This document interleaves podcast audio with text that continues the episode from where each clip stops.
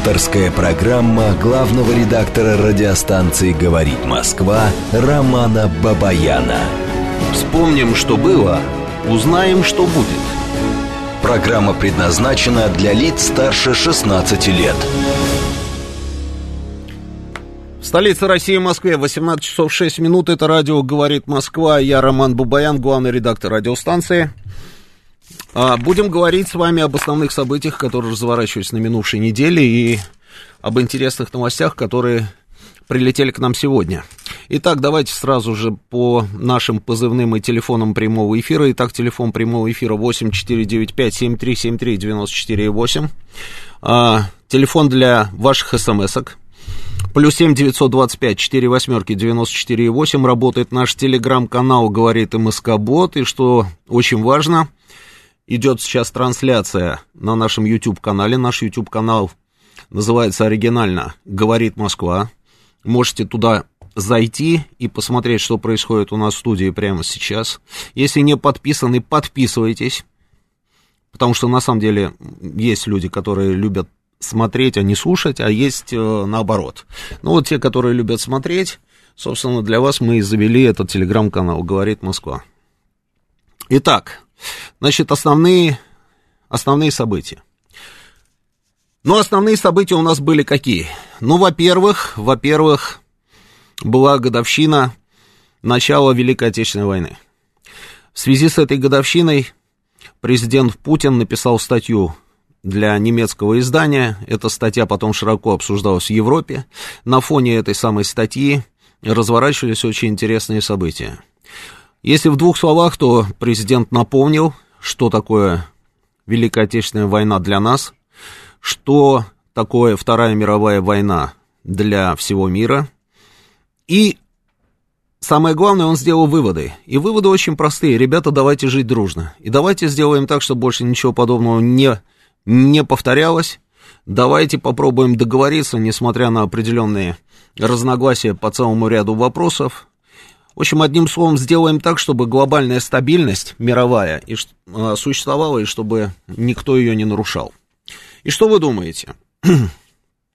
Практически одновременно с этим э, часть мировых лидеров, или, скажем так, европейских лидеров, услышали президента России, э, например, Ангела Меркель, Эммануэль Макрон, то есть это Германия, Франция – и Меркель даже с Макроном стали говорить о том, что необходимо провести саммит э, ну, Евросоюз-Россия. То есть нужно напрямую выходить на разговор с Путиным, нужно обсуждать все спорные вопросы, и, как говорила Меркель, там, ну, ну, без России невозможно выйти из той ситуации, в которой вот сейчас находится, собственно, европейский континент. Но когда они вынесли этот вопрос на обсуждение с другими руководителями европейских государств, стран, членов Евросоюза, выяснилось, что не все хотят разговаривать с Владимиром Путиным. По разным соображениям, неважно. И когда они, значит, обсуждали этот вопрос, большинством голосов приняли решение, что этого саммита не будет не будет. Меркель тут же отреагировала и сказала, что она рассчитывала на то, что руководители некоторых европейских стран будут все-таки более смелыми. Более смелыми. Представляете, нужна смелость для того, чтобы сесть за стол переговоров с Путиным и поговорить по всей проблематике, которая существует, которая стоит на повестке дня в наших взаимоотношениях. Но, тем не менее, в общем, это не получилось.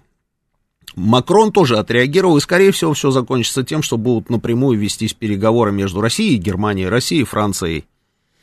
Я так думаю, что, наверное, между Россией Австрией, Россией и Италией.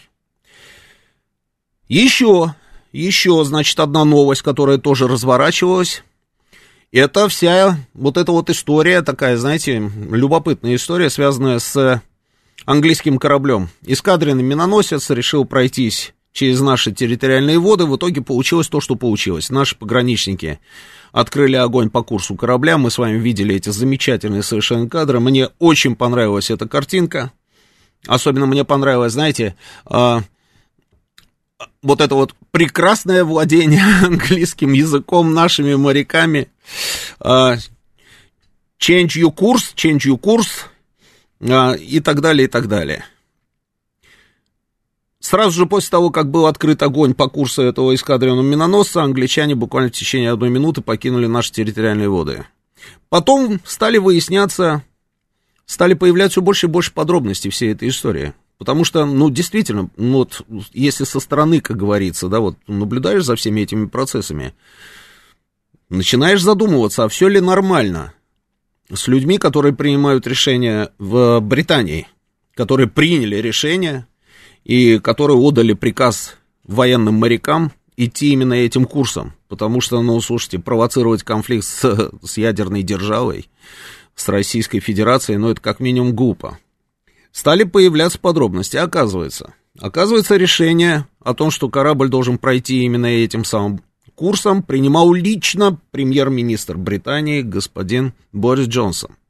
Когда ему об этом сказали и спросили, зачем он это сделал, он как-то начал суетиться, суетиться, что-то такое стал говорить по поводу медведей, ну, таким образом называя Российскую Федерацию, да, но ответа нет. Ответа по большому счету нет. Более того, очень странная позиция на самом деле. Вы помните, вот самые, в первые часы после того, как появилась эта информация, наши, наши причем опубликовали эту информацию первую и сказали о том, что вот англичане, значит, решили сделать вот то-то и то-то, а наши сделали вот то-то и то-то в ответ.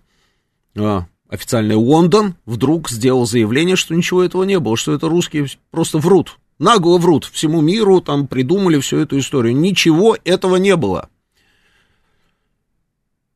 Вслед за этим, значит, американцы, Пентагон в частности, то же самое заявил о том, что ничего этого не было. И это просто удивительно, потому что, ну, смотрите, в 21 веке, то есть шаг нельзя э, сделать, потому что, ну, так, чтобы никто ничего не знал. Ведь наверняка же все все понимали, да, все понимали, в том числе и в том же самом Лондоне и, и в Вашингтоне, все же понимали, что все это зафиксировано на видео. Но почему-то вот так вот, такая вот, знаете, какая-то э, беспардонная ложь, причем на грани глупости, по большому счету. Ну и в итоге все закончилось тем, что наши опубликовали видео, Наши опубликовали все эти переговоры, все прекрасно видно. Случайно у англичан на борту их эсминца оказалась съемочная группа BBC, и не только, там были еще и представители, да, газетчики были какие-то, там газеты присутствовали английские. Кстати, в репортаже BBC в Интершуме видно было и слышно было, не видно, а слышно было вот эти звуки этого выстрела. BBC, а, на удивление, заявили о том, что да, действительно там русские, значит, открыли огонь, по курсу нашего корабля, и корабль, значит, командир корабля, значит, принял решение уйти из территориальных вод России, а, изменить курс. Но у меня вопрос, зачем врали в Лондоне? Я вот этого искренне не понимаю. Они же четко работали против самих себя. Ну вот сейчас соврали, да, ну завтра все, что они не скажут, соответственно, веры уже нет. Они же ну вот что бы ни произошло, им будут вспоминать эту историю, причем их же собственные журналисты и их собственное население будут вспоминать еще очень долго. Но тем не менее они это сделали. Еще интересная штука. И тоже вот давайте попробуем с вами покопаться во всей этой истории и понять вообще в принципе, в чем была генеральная цель главная, основная задача, в чем она состояла, эта задача, и почему Джонсон сделал то, что он сделал. Посмотрите, сегодня, вчера стали появляться материалы о том, что на остановке в графстве Кент, на остановке общественного транспорта, то есть на автобусной остановке, были обнаружены документы, секретные документы, совершенно секретные документы из английского, значит, а, военного ведомства, где были как раз даже прочерчены маршруты этого самого эсминца. Аналитические записки, ну и так далее. И вдруг на остановке, вы понимаете? То есть что происходит? Это мне, знаете, что напомнило? Это мне напомнило, как обезьяны в Нью-Дели сперли совершенно секретные чертежи, а, которые принадлежали Министерству обороны Индии. И после этого премьер-министр а, Индии, значит, издал распоряжение закрывать кабинеты и окна в здании, где сидят, значит, сотрудники а, правительства, и отгонять там всевозможными способами обезьян, которые там тысячами, толпами, значит, бродят перед этим самым зданием в Нью-Дели. Кто был в Нью-Дели, тот знает, тот представляет эту картинку. Вы представляете, если, если это не специально было сделано кем-то, то тогда все очень плохо в Британии. Если из генерального штаба, допустим, Великобритании, или же из Министерства обороны вот таким вот образом утекают документы, и вот такие люди там работают, которые эти документы забывают на автобусной остановке. Это если не специально. А вот если специально, то здесь тоже, знаете, есть несколько вопросов, которыми ты задаешься, когда видишь такого рода новости. Пытаешься понять, а, а кто, кто вот тот самый человек, который был заинтересован в этой самой утечке? Ведь эти документы потом стали, а, ну, они попали к кому? Они попали к английским журналистам. И они об этом потом рассказали всему миру, вы понимаете? Ну вот кто мог быть заинтересантом вот этой вот самой истории? Интересная штука, да? Очень интересная. А вы помните ну, сериал про Шерлока Холмса? Шерлок Холмс, доктор Ватсон. И там тоже, помните, исчезли документы из английского э, адмиралтейства. И Шерлок Холмс занимался поисками этих документов, и очень интересно смотреть, читать Конан Дойля, когда он рассказывает об этих вещах. Но это художественная литература. А здесь все в реальности, то есть какое-то сумасшествие, вы понимаете? Кто мог это сделать? Предположим, это сделали американцы. А зачем они это сделали? Есть такая экспертная точка зрения, что за всем за этим стоят американцы, и что это вот они, значит, устроили всю вот эту вот историю для того, чтобы что? Для того, чтобы еще сильнее привязать британцев к себе и показать, кто в доме хозяин? Ну, по-моему, здесь вообще у них проблем нет. Для того, чтобы показать, что а, именно они решают, как будут выстраиваться информационные потоки во всем мире, и таким образом, собственно, вот дают подают сигнал тем же самым британцам, тем же самым другим европейцам, что, ребята, какие бы у вас не были совершенно секретные документы, мы всегда имеем доступ к ним. Здесь вспоминается еще история с просушкой Меркель той же самой. Ну, то есть вот мы здесь решаем все вопросы, и поэтому сидеть тихо, не дышать или дышать через раз и бояться, ну, это просто какая-то ненормальная история, согласитесь. Ведь закончится все это могло очень плохо. Ну, давайте с вами тоже поговорим на эту тему, да, обсудим. ну, чуть позже, да, и, и сейчас коротенечко, коротко о других новостях. Слушайте, ну, конечно, коронавирус. Вы сейчас будете ругаться, э, плеваться и так далее, и так далее, да. Мне самому, вы думаете, я получаю удовольствие каждый день говорить на тему коронавируса, вакцины и всего остального, я наговорился на всю оставшуюся жизнь. Но ситуация с каждым днем становится все хуже и хуже. Ну, посмотрите статистику, и вы видите, что Москва бьет рекорды уже по числу, по числу, собственно, людей, которые погибли от, от коронавируса.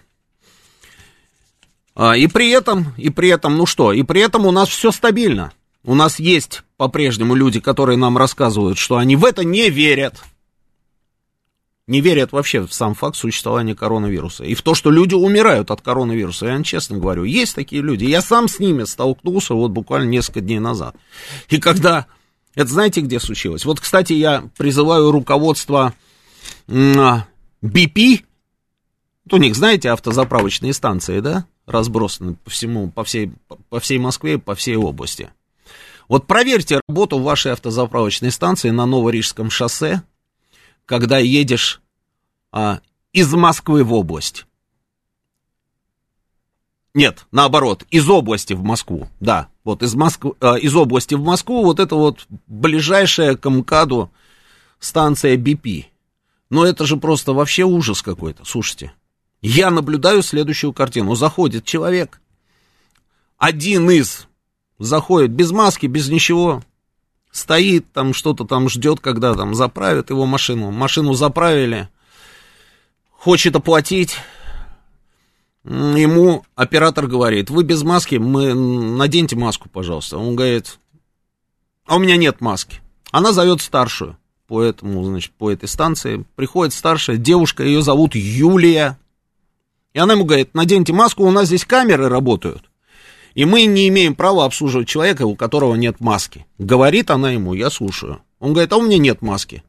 Может, может вы мне выдадите маску? Она говорит, а мы маски не раздаем. Он говорит, а что делать? Он говорит, ну возьмите вот какую-нибудь салфеточку бумажную, приложите к носу. И вы не поверите, он действительно берет бумажную салфетку, прикладывает ее к носу, оплачивает, и ровно через 5 секунд убирает эту салфетку и уходит. Я подхожу к ней и говорю, скажите, пожалуйста, Юлия, вот я что-то в замешательстве, не могу понять, что происходит.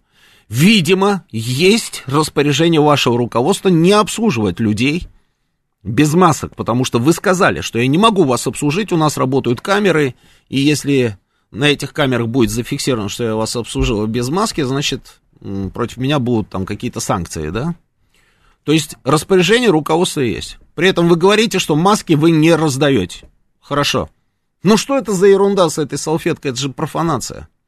Какая салфетка? Салфетка к носу ровно 3 секунды, и человек уходит. Это, что это такое? И она мне говорит, а я, говорит, вообще не верю в то, что от, коронави... от коронавируса кто-то умирает, и вообще там, вот, вообще, вообще в эту историю не верю. Я даже растерялся, вы знаете. То есть человек наблюдает за всем, что происходит, и несет вот такую вот ахинею. Отсюда у меня вопрос а, к руководству, допустим, вот этой организации, этой компании. Как вы считаете, а вообще нормально, что у вас вот такого рода люди, собственно, работают старшими, и именно они должны следить за тем, чтобы посетители и персонал ходил в масках. Но если она сама не верит, то она никогда не будет следить ни за чем. А если будет следить, то вот так вот, как вот я вам только что рассказал. Ну, это, что это такое? Если нас слышат представители этой компании, обязательно проверьте, что там происходит.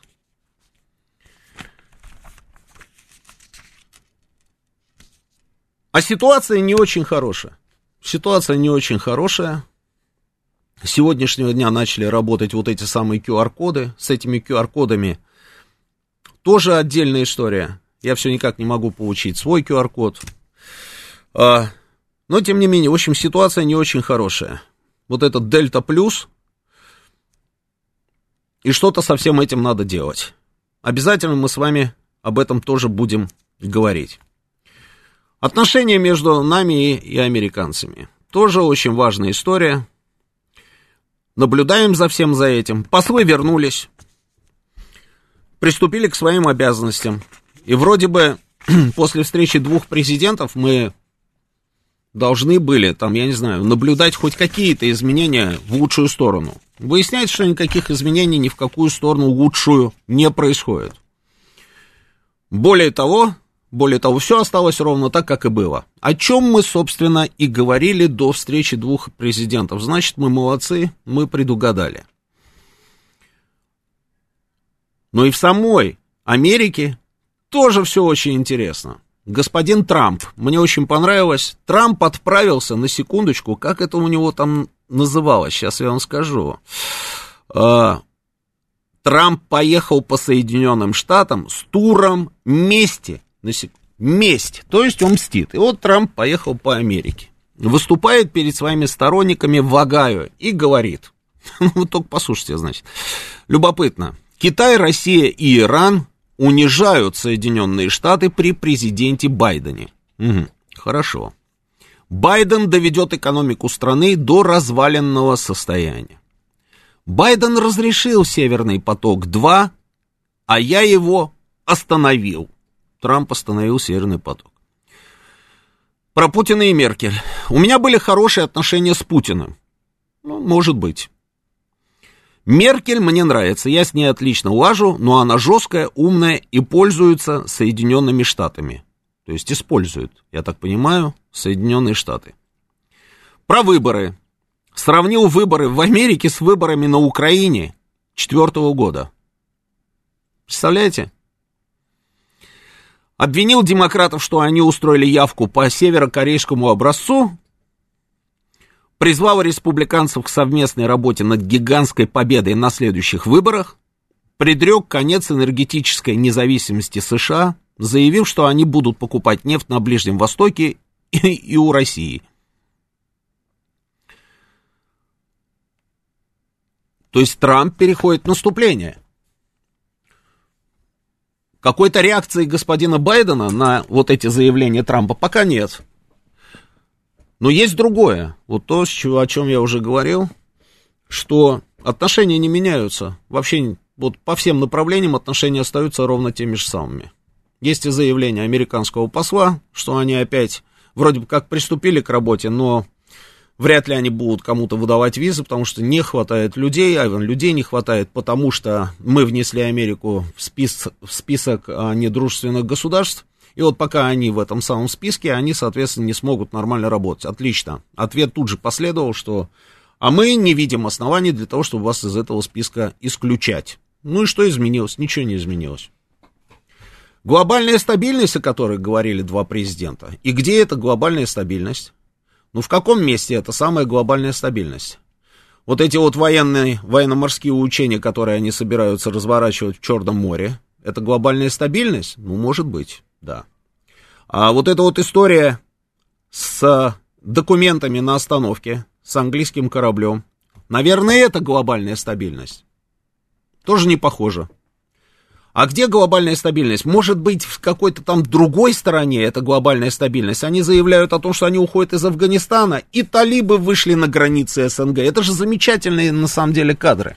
Мало кто обратил на это внимание, по большому счету. Так, знаете, вскользь по касательной. Есть даже видеокадры, когда талибы стоят на берегу Амударьи и рассказывают о том, что вот мы здесь, там уже Таджикистан, и мы скоро туда пойдем. А потом, такие, знаете, а, новость, новости такие, раз, прилетела новость, и вроде бы как она есть, да, но при этом никто не обращает на нее, на нее внимания. Они же захватывают заставы. Они заставы захватывают на таджикско-афганской границе. Интересно, да? Они захватывают заставы, таджикские пограничники снимаются с якоря и бегут вглубь Таджикистана. Отлично. И как там будет развиваться ситуация завтра? Ну вот американцы, они героически там находились на территории Афганистана там 20 лет, да? И сейчас оттуда драпают. Ну, драпают, если называть вещи своими именами. Они, конечно, там э, говорят, что оставят там какое-то количество там своих солдат, но это ни о чем. С первого дня я наблюдал, как американцы чувствовали себя в Афганистане. Все их воинские части, которые там находились, напоминали Брестские крепости. Бетонные блоки, там, и вот эти вот, знаете, вот так вот бетонные блоки, любая машина, которая может, должна туда подъехать, она должна зигзаги писать, вот эти, раз, раз, раз, змейкой, змейкой, змейкой, змейкой. Перемещение даже по Кабулу, я уж не говорю про другие регионы Афганистана, это просто огромные колонны, огромные колонны. То есть они, все, все, чем они там занимались, это они охраняли самих себя, по большому счету. И вот они там просидели, просидели несколько десятилетий, теперь оттуда уходят, убегают. Мы уходили оттуда стройными колоннами. Они, по большому счету, оттуда занимаются сейчас чем? Эвакуацией собственного личного состава. И талибы, понимая все это, они на колесе, они идут вперед. Они идут вперед, и вот они вышли уже на границы. В Узбекистане армия переброшена к границе, потому что ожидают, что, может быть, они пойдут и туда, в Туркмении то же самое, в Таджикистане то же самое. Но в Таджикистане стоит наша дивизия, и я уверен, что господин Рахмонов, или Рахмон, как его сейчас называют, рассчитывает в первую очередь на нас. И вот она, собственно, еще одна сторона этой стратегической стабильности – Просто хочется понять, а что такое стратегическая стабильность? Это когда просто мы не наносим ракетно-ядерные удары по территории там, друг друга? Это вот это стратегическая стабильность? Или что-то другое? Давайте сейчас прервемся на новости, а потом пообщаемся. Авторская программа главного редактора радиостанции «Говорит Москва» Романа Бабаяна. Продолжаем работать. Это радио «Говорит Москва». Я Роман Бубаян. Телефон прямого эфира 8495-7373-94-8. Телефон для ваших смс-ок плюс 7 925 4 восьмерки 94 8. Работает наш телеграм-канал «Говорит МСК». Боты идет трансляция на Ютьюбе. Заходите, подписывайтесь. Читаю ваши сообщения. Вот пока шла реклама. Читаю сообщения. Добрый вечер, Роман. Сегодня привился, чувствую себя отлично. Советую остальным Анзор. А, в Германии на сегодня 200 случаев заражения ковидом, в Берлине 0. Михаил. Да, а, рада вас слышать в Хельсинки, Лили Вечная, да, спасибо, что вы опять с нами. Учитывая историческую, в том числе колониальную взаимосвязь Великобритании и Индии, обезьяны из Нью-Дели вполне могли добраться до Лондона с торговым судом и стащить там эти а, документы, но кто-то их спугнул. Смешно, 55-30, да, смешно. Хорошо, дальше, теперь телеграм-канал. вот вы начинаете делиться, значит, начинаете делиться а, своим опытом посещения определенных, значит, а, заправок, магазинов и всего остального. Вот Мила Семенова пишет, что в Глобусе, в Котельниках то же самое на кассе. Может быть, не знаю, не был в Глобусе. Вот мне понравилось сообщение, значит, премьер-министр прислали вы камеру, он забыл в поезде секретные документы. Слушайте, ну что происходит с людьми? ну вот как это комментировать? Детский сад какой-то, да? А, постоплата на BP, бензин обратно сливать, что ли, из бака? Нет, не так. Я и сказал, я говорю, если человек откажется, собственно, а, там, надеть маску и сядь в машину уедет, я говорю, вы же знаете, что с этим надо делать. Они говорят, да, и вы, дум, вы думаете, у нас так не происходит? У нас очень часто люди, значит, убегают, да. Мы знаем, что со всем этим делать. Тут мне пишут, ай-яй-яй, как нехорошо ябедничать, девушку, может быть, и уволят. И очень хорошо, и очень хорошо, Валентина, если ее уволят. Я не хочу быть заложником вот этой вот ситуации, когда кто-то считает возможным для себя бродить там без всех вот этих средств защиты, да, кто его знает, что это за люди. А вдруг они меня заразят, а я не хочу. А может, вас заразят, я, я думаю, что вы тоже не хотите. А может быть, заразят кого-то из ваших близких, и они умрут. Подумайте об этом.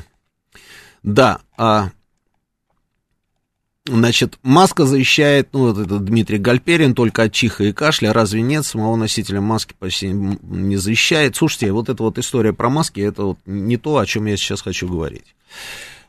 Мне кажется, что если прописаны определенные правила, то нужно просто придерживаться этих правил. Но здесь, здесь, вот я сейчас как раз пытался поговорить, пока у меня было две минуты, а, после эфира Юры Будкина с его гостями – вот перед тем, как войти в студию, я вот с ними поговорил. Я считаю, что если Роспотребнадзор прописывает определенные правила, то он должен жестко следить за их выполнением. Именно жестко следить за их выполнением.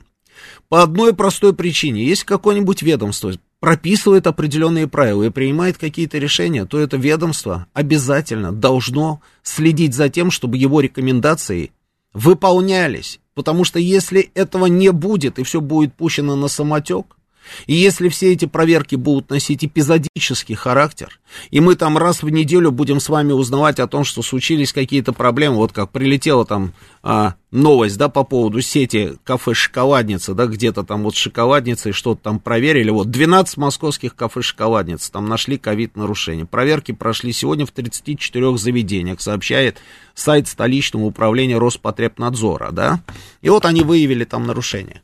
Но если это будет вот так вот, знаете, вот, вот эти вот такие вот эпизодические какие-то там проверки, рулетка, кому-то повезло, кому-то не повезло, кого-то проверили, кого-то не проверили, так далеко мы с вами не уедем. А если вы не в состоянии следить за тем, чтобы все выполняли ваши правила, тогда нужно сделать так, чтобы не вы этим занимались. То есть не Роспотребнадзор должен заниматься контролем.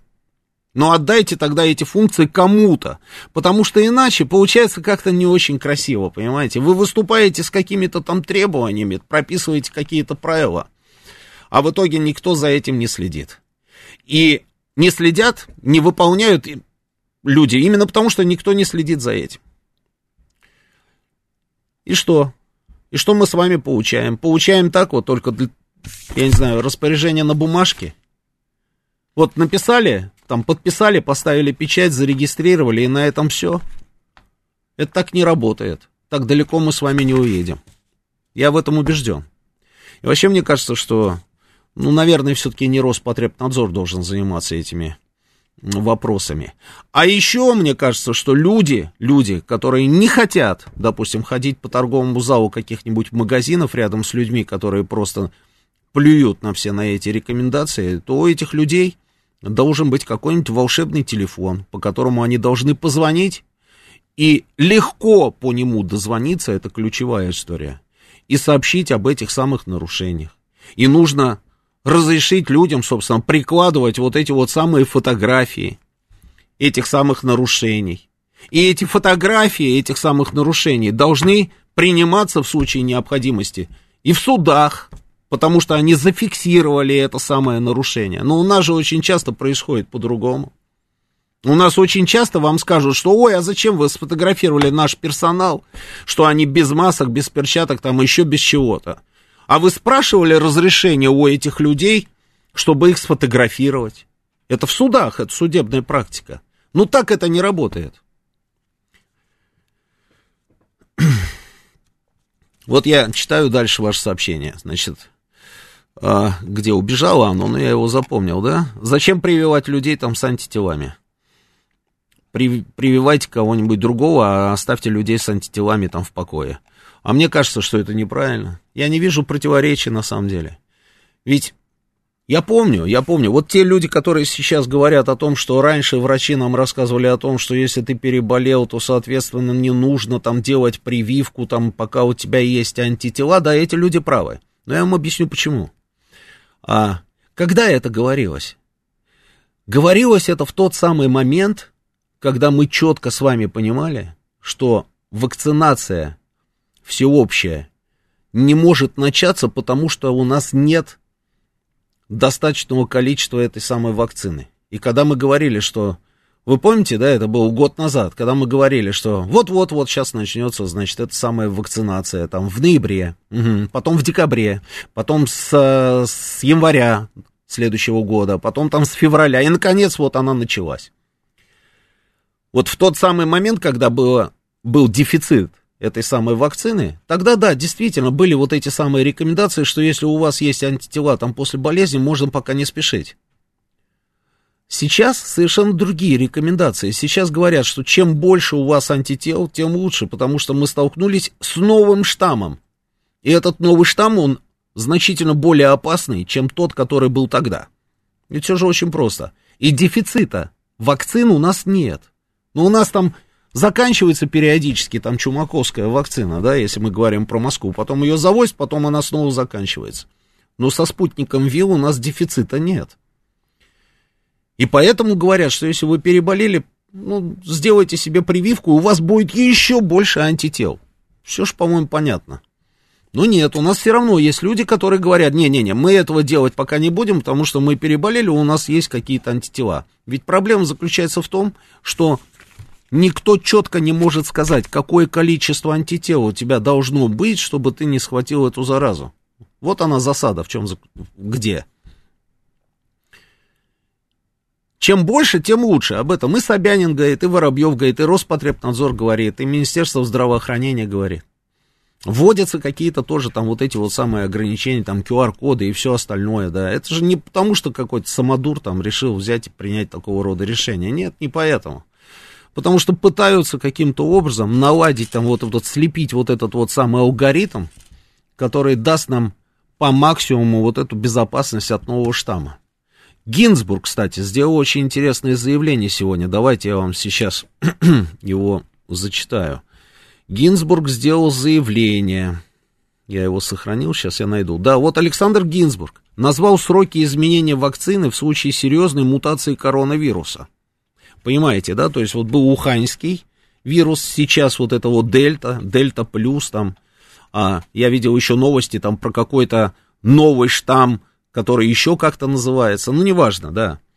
По словам директора центра имени Гамалеи, его подчиненные могут внести коррективы в формулу препарата от COVID-19 в течение недели.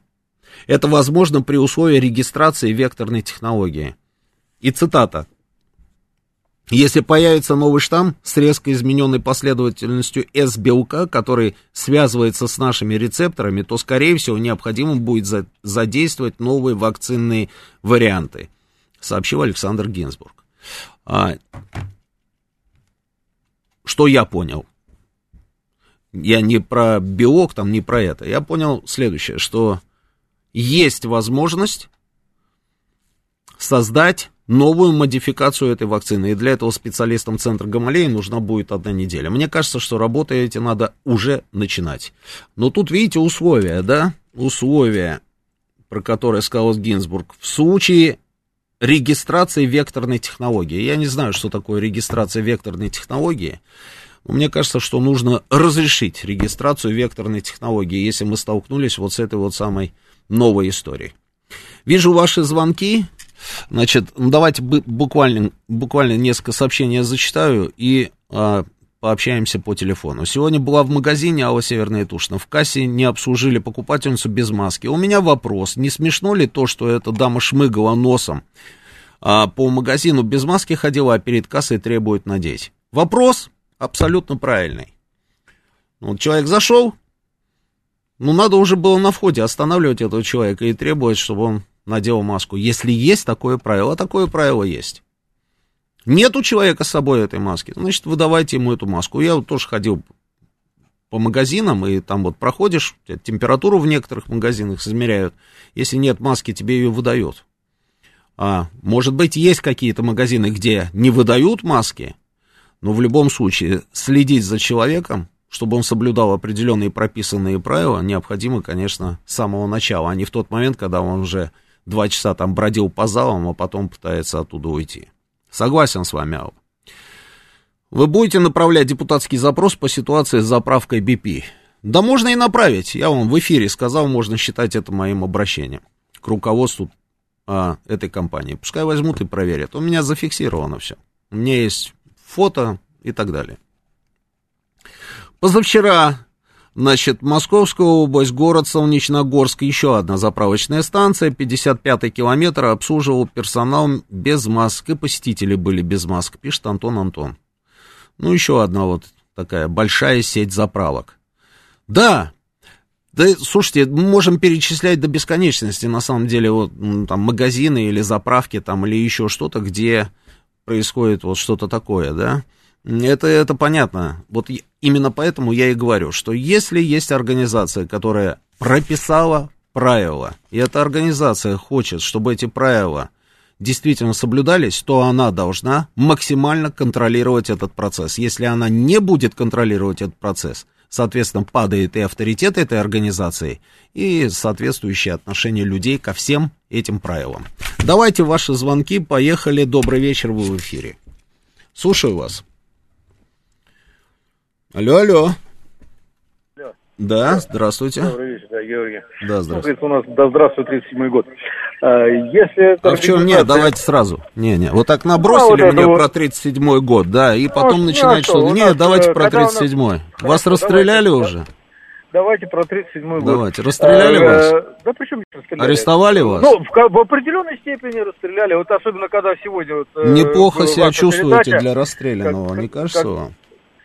Э, когда вот э, рассказывали про женщину, которую вытащили из, МЦФ, из МФЦ, тащили, да, угу. э, вот э, Гудошников, значит, он э, поднял этот вопрос, подняли самое первое начало, есть, начало конфликта. Сидит э, женщина спокойная, уравновешенная. Угу. Вот что такое с ней сделали, что довели ее до истерики? Я что? вам расскажу, что с ней сделали. Значит, я не знаю, что сделали с этой женщиной, но я вам расскажу аналогичная совершенно ситуация, просто аналогичная. Я приехал в МФЦ. Приезжаю в МФЦ, там надо заказать было как документы определенные. И вдруг приходит женщина. А тот, кто из вас ходил в последнее время в МФЦ, знает, что перед входом стоят девушки молодые, работницы МФЦ, там, да, или ребята, я вот был в субботу, выходной у меня, и, ну, нет другого времени. Вот я туда приехал, людей практически нет, посетителей. Ну, то есть вообще нет, я приехал, и все, вот на тот момент я был один. Значит, на входе стоит молодая девушка, которая мне говорит, что нужно быть в маске и в перчатках. Я говорю, хорошо, я всегда в маске, но перчаток у меня не было. Я говорю, вот перчатку у меня нет с собой. Да, он говорит, вот, пожалуйста, берите. И дают мне вот эти вот, знаете, такие легкие-легкие какие-то, а, из чего они там сделаны. Ну, в общем, такие вот прозрачные пластиковые перчаточки, да. И я их, значит, надеваю, эти перчатки, подхожу, значит, к стойке, объясняю, какие документы мне нужны, мне дают, значит, талончик, меня вызывают, я подхожу к своей стойке, и вдруг, вдруг вижу, что в этом МФЦ есть еще один посетитель. И это женщина. Как я понял, что она там есть? Потому что она, начиная прям со входа, со входа, начала качать права, что она не будет ни, в маску, ни маску надевать, ни перчатки. И вот этот вот весь набор, набор всех этих штампов. Значит, а где там это прописано? По какому закону? Какая статья Конституции? Вы нарушаете это, вы нарушаете то, и стоит вот эта вот девочка молоденькая а, с а, а, термометром этим электронным, да, и она даже не знает, что ей сказать. И она говорит, ну, у нас такие правила, нам сказали, что все должны, значит, мы должны за всем за этим следить. Она просто ее игнорирует, подходит к стойке, где ей должны дать талончик. Там вторая девушка стоит. И она ей говорит, я не могу вам дать талончик, пока вы не наденете маску и перчатки, потому что это наши правила. Она же, она, она кричала так, эта женщина, что, ну, это просто, знаете, это что, она просто орала. Она качала права. Вот совсем, я говорю, этим перечислением Конституция, законы, правила и все остальное. Вы же знаете, да, этот набор. В итоге она говорит, ладно, хорошо, там с проклятиями она вытаскивает из сумки маску обычную, надевает ее, но категорически отказывается, значит, а, надевать перчатки. Ей не дают талон. В какой-то момент я, я, ну, слушайте, ну, невозможно, понимаете, вот этот ор бесконечный, при этом она вот там где-то минут 15 кричала без маски. Это потом надела маску. Это хорошо суббота. Кроме меня там больше никого не было. А если бы это был какой-то будний день, там было бы огромное количество людей. Вот она кричит, кто мы, откуда мы знаем? У нее же на лбу не стоит печать, что она здоровая, что она не болеет сейчас. Вот она орет и орет, понимаете? Я подошел к этим девушкам, говорю, слушайте, скажите, пожалуйста, а у вас здесь охрана вообще в принципе есть? Потому что одни женщины и девчонки, там даже ребят не было. И а, они мне говорят, да, есть, но они этот самый, они вот на втором этаже, и по видео там они вот наблюдают за, за всем, что происходит в зале. Заставили таки, все-таки не выдавая ей этот талон, заставили надеть перчатки она надела перчатки, и вот с этими проклятиями бесконечными подходит к стойке, там, значит, что-то там объяснила, как, чего, зачем, почему, какие-то документы передает. А, ну и что, вот она передала, значит, пакет документов туда, за стекло, да, работнику МФЦ, и тут же эти перчатки сняла. И я почему-то уверен, что вот та история, про которую вы только что мне сказали, она была практически аналогичной. Не сомневаюсь в этом. Следующий звонок. Добрый вечер. Слушаю вас. Э, Роман Владислав. Э, да, здравствуйте. Э, Роман, слушайте, ну вот есть такой парадокс. Я вам написал сообщение о том, что вот есть антитела, соответственно... А, Владислав Эдуардович, это вы, понятно, да? Да, да, да, да. Угу. но есть такой, есть такой нюанс. А вот в больнице Сходни, Сходни, да. знаете, да, город такой э, в Химках, а, соответственно, ага. э, врач говорит, а я не буду прививать вам, говорит, нельзя, у вас очень большое количество антител, угу. я не могу вас привить, это будет угу. вам опасно. И действительно, на самом деле, э, слушайте, ну он врач, он врач, ему виднее, на самом деле. И не надо говорить, что он там не образован или еще что-то. А Большое количество, что за врач, скажите, пожалуйста, что за врач? Ну, слушайте, ну там всего один врач в больнице небольшой. Mm. Я, не, я не помню, как его зовут, если честно. Не, профиль какой? Не стоматолог, случайно? Нет, не стоматолог. Ну, слушайте, ерничать на самом деле... Не, я не ерничаю, абсолютно. Надо, а, а, в плане того, что человек, человек а, говорит, что такое количество антител, как у вас, то есть вам прививаться нельзя. Я говорю, так дайте мне бумагу, ну, дайте мне, ну, дайте мне бумагу, что мне не надо. Он говорит, а я не могу. Нам запретили делать отводы по медицинским показателям. Mm. Парадокс? Парадокс. Вот э, вы всегда хотите конкретику, да? Вот конкретику я вам назвал. Я вам да, ну вот послушайте, больницу. да, Владислав, Она да. там в городе, вы даже не перепутаете. Хорошо, да. Ну, не, ну, ну, там же, наверное, не один этот врач работает, да? Э, слушайте, ну, прививает там один врач, на самом деле. То есть там э, в этой больнице уже врачей практически не осталось. Думаю, Значит, вот по поводу того, что говорите вы. Я повторю опять да. свою позицию. И да. про онкологию вы не слышали, когда слишком высокое количество чего-либо? Ну, послушайте. Э, да. Хорошо всего, что да. в миру. Вот понимаете? Значит, по поводу э, врачей. Я уже об этом говорил, повторю. Мне кажется, что Министерство здравоохранения должно четко заявить, что врачи должны перестать делать какие-либо заявления публично и должны перестать давать какие-то рекомендации, которые идут в разрез с рекомендациями Минздрава. Иначе получается полная ерунда. Вот а, в прошлом эфире, значит, на НТВ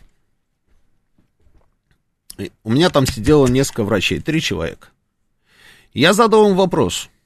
И не только я, этим вопросом задаемся мы уже давным-давно. На самом деле, ну, я думаю, что и вы с этим сталкивались. Когда все врачи, там разные, разные врачи, там, где-то хирурги, где-то стоматологи, где-то там, я не знаю, врачи, там, я не знаю, общей практики, ну, неважно.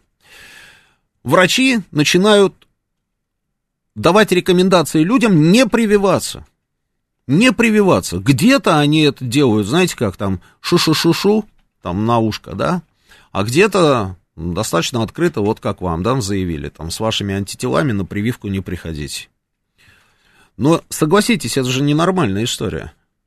Потому что у нас Министерство здравоохранения устами своего министра говорит о том, что нужно прививаться. У нас Роспотребнадзор говорит, что нужно прививаться. Врачи-инфекционисты говорят, что нужно делать прививку. И наличие антител это вовсе не означает, а, собственно, не повод для того, чтобы эту прививку не делать. При этом сами врачи непосредственно на месте начинают людей отговаривать. Вот со всем этим нужно уже что-то делать. Нужно просто банально наводить порядок. Может быть, нужно вообще, в принципе, а, назначить какого-нибудь одного человека, который бы делал заявление по всем направлениям, все, что связано с коронавирусом. Один какой-нибудь человек. Вот как у нас есть Мария Захарова, представитель МИДа, да, который делает заявление от имени Министерства иностранных дел. Вот здесь должно быть то же самое. Потому что иначе кто в лес, кто по дрова. Министр делает одно заявление. Через пять минут, значит, Роспотребнадзор может сделать диаметрально противоположное, а какие-то врачи там, доктора наук делают третье заявление, а врачи непосредственно на месте делают четвертое. Ну, это точно неправильная история. Ну, что касается, вот, Владислав Эдуардович, вашей ситуации, я еще раз говорю, наличие антител, это здорово, это очень хорошо, что они у вас есть, там, в результате того, что вы переболели коронавирусом. Но когда у вас в кармане 100 рублей, и когда у вас в кармане 1000, ну, так вот, чтобы более наглядно, да, и примитивно. Тысяча же лучше, наверное, чем сто. Конечно, лучше. Почему? Потому что на 100 рублей вы можете купить там себе один бутерброд, а на 1000 рублей вы купите там 10 этих бутербродов. Соответственно, если у вас есть антитела, а после прививки у вас их станет больше, ну и что мешает вам? Или вы хотите там, я не знаю, поиграть в рулетку, что ли, подождать, насколько, собственно, вот те антитела, которые у вас есть, насколько их хватит, а, попробовать там, я не знаю, действительно выяснить, а защитят ли они вас, а вдруг не защитят. Зачем все это надо, я не понимаю. Давайте мы сейчас прервемся на новости, вернемся через несколько минут. Авторская программа главного редактора радиостанции «Говорит Москва» Романа Бабаяна. Вспомним, что было, узнаем, что будет. Программа предназначена для лиц старше 16 лет. 19.06 в Москве, это радио «Говорит Москва». Продолжаем работать в прямом эфире. Я Роман Бабаян, главный редактор радиостанции. Читаю ваши сообщения, вижу ваши звонки, друзья, буквально. А, подождите, сейчас пообщаемся, пока почитаем, что вы нам здесь пишете. Значит, Абдуло нам пишет, талибы никогда не нападут на Таджикистан, это стопроцентная гарантия. Стопроцентная гарантия от вас, Абдуло? Ну, тогда это да, это, конечно, довод. Даже не знаю, что здесь сказать. Если Абдуло сказал, что не нападут, значит, не нападут. При этом я видел синхроны, э, ну как, э, ну да, можно сказать синхроны. Человек просто, вот они вышли на берег Амударии, да, вот он снимает и говорит, вот там Таджикистан, э, мы скоро туда придем. Но раз вы сказали Абдулло, что стопроцентная гарантия, будем считать, что так оно и есть. Светлана пишет, Роман, а что такого героического сделали америкосы в Афганистане? Героически охраняли нарколаборатории? А я с вами согласен, Светланыч. Согласен с вами. Не понимаю, что они там сделали, что они там делали. Я помню, какой это был год. Ну, где-то, наверное, года через полтора после того, как они туда вошли и обосновались, я доехал до одного из районов, значит, Афганистана и увидел просто потрясающую картину, вот эти маковые, значит, плантации, просто замечательно, да. И кто об этом не знал, что там, собственно, есть этот самый мак. А еще я помню, когда я ходил по базару в Кабуле, по базару, и там вот так вот прилавки, ну, такие, знаете, даже не знаю, как это описать, в общем, такие афганские прилавки на этом самом базаре. И полиэтиленовых пакетах такие брикеты, значит, продавались. Прямо все на одном прилавке. Стиральный порошок, а, крахмал, сахарный песок, героин. Это было прекрасно. А по базару периодически, значит, и по городу ездили на хаммерах американские солдаты. Это было замечательно.